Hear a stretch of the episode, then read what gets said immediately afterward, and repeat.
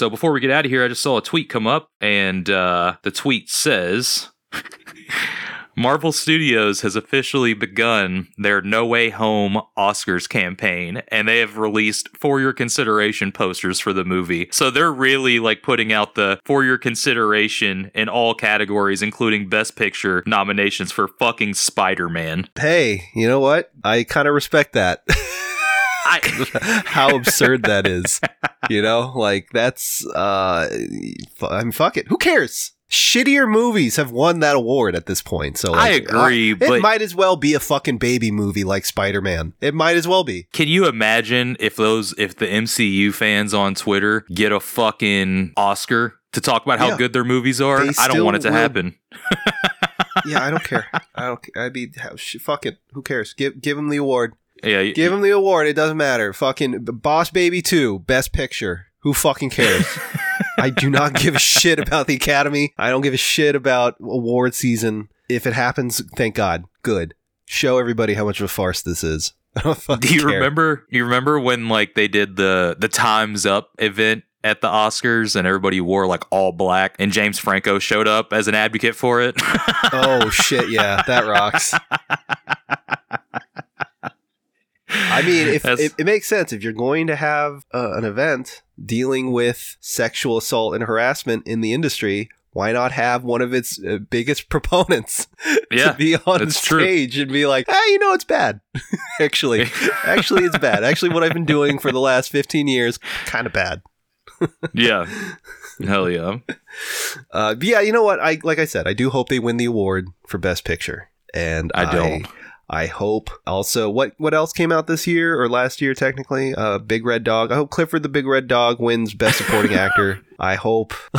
uh, what else came out last year? Uh, that was like similarly like baby movie type level shit.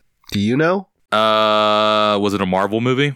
No, just any movie. What Oh. came out last year? Uh, Parasite, or was that the year before that it That cleaned was up? that was definitely not during COVID. okay, yeah. Uh, last year, uh, last year, uh, or no, 2020. Um, No, 20, 2021. What came out in 2021? 2021 is last Oh, dude, year. Sopranos movie. A bunch of movies came out in 2021. We just talked about it on the Flintayo episode a month and a half ago when we recorded it. Matrix Resurrection. That's a movie we didn't bef- talk about. That should be we- on there. Yeah, before we get out of here, let's. Did you watch Matrix yet? I New did. one? I did. Okay, let's let's end it here. What'd you think about the new Matrix movie? I loved it. I thought it was fucking hysterical. I thought I Okay. thought it was like the most honest filmmaking that I've seen from any big budget studio in the last 20 years. It was like if Joe Dante took the Matrix franchise and was just like let's just, fuck it. Let's just make let's just make this movie.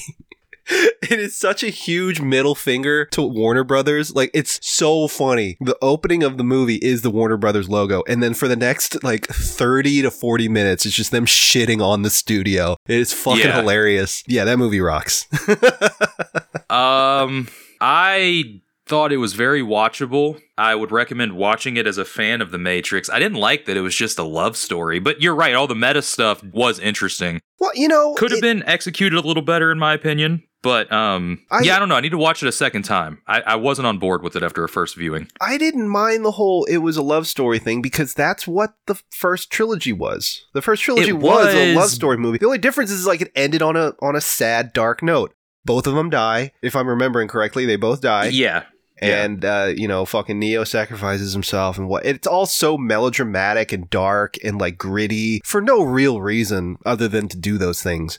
So I feel like this movie kind of almost is a revisionist movie in the fact that it goes back to those three and just like you know, you know, fuck that. Actually, eh, they have a happy ending. Like everything works out. They're together. I, the end. And I love I- that. I love that. That's Mm. like I don't know. Call me. Uh, I didn't. I I thought that it was like. uh I think that I don't know. I feel like it could have been two movies instead of just one. Um, also, I hate the Marvel shit with like the let's add cute robot animals in. I thought that shit was lame. Cybebe or whatever the fuck. I would fucking throw that bitch in water, electrocute him. but yeah, in our uh, in our Twitter group chat, they keep like you know acting like they're from the Matrix or whatever, and I just post those two dudes with dreads and be like, "Well, this is just me and JB." so those are those are our avatars in the Matrix. yeah. we are we are We're white guys with dreads. Yeah, the most powerful avatars.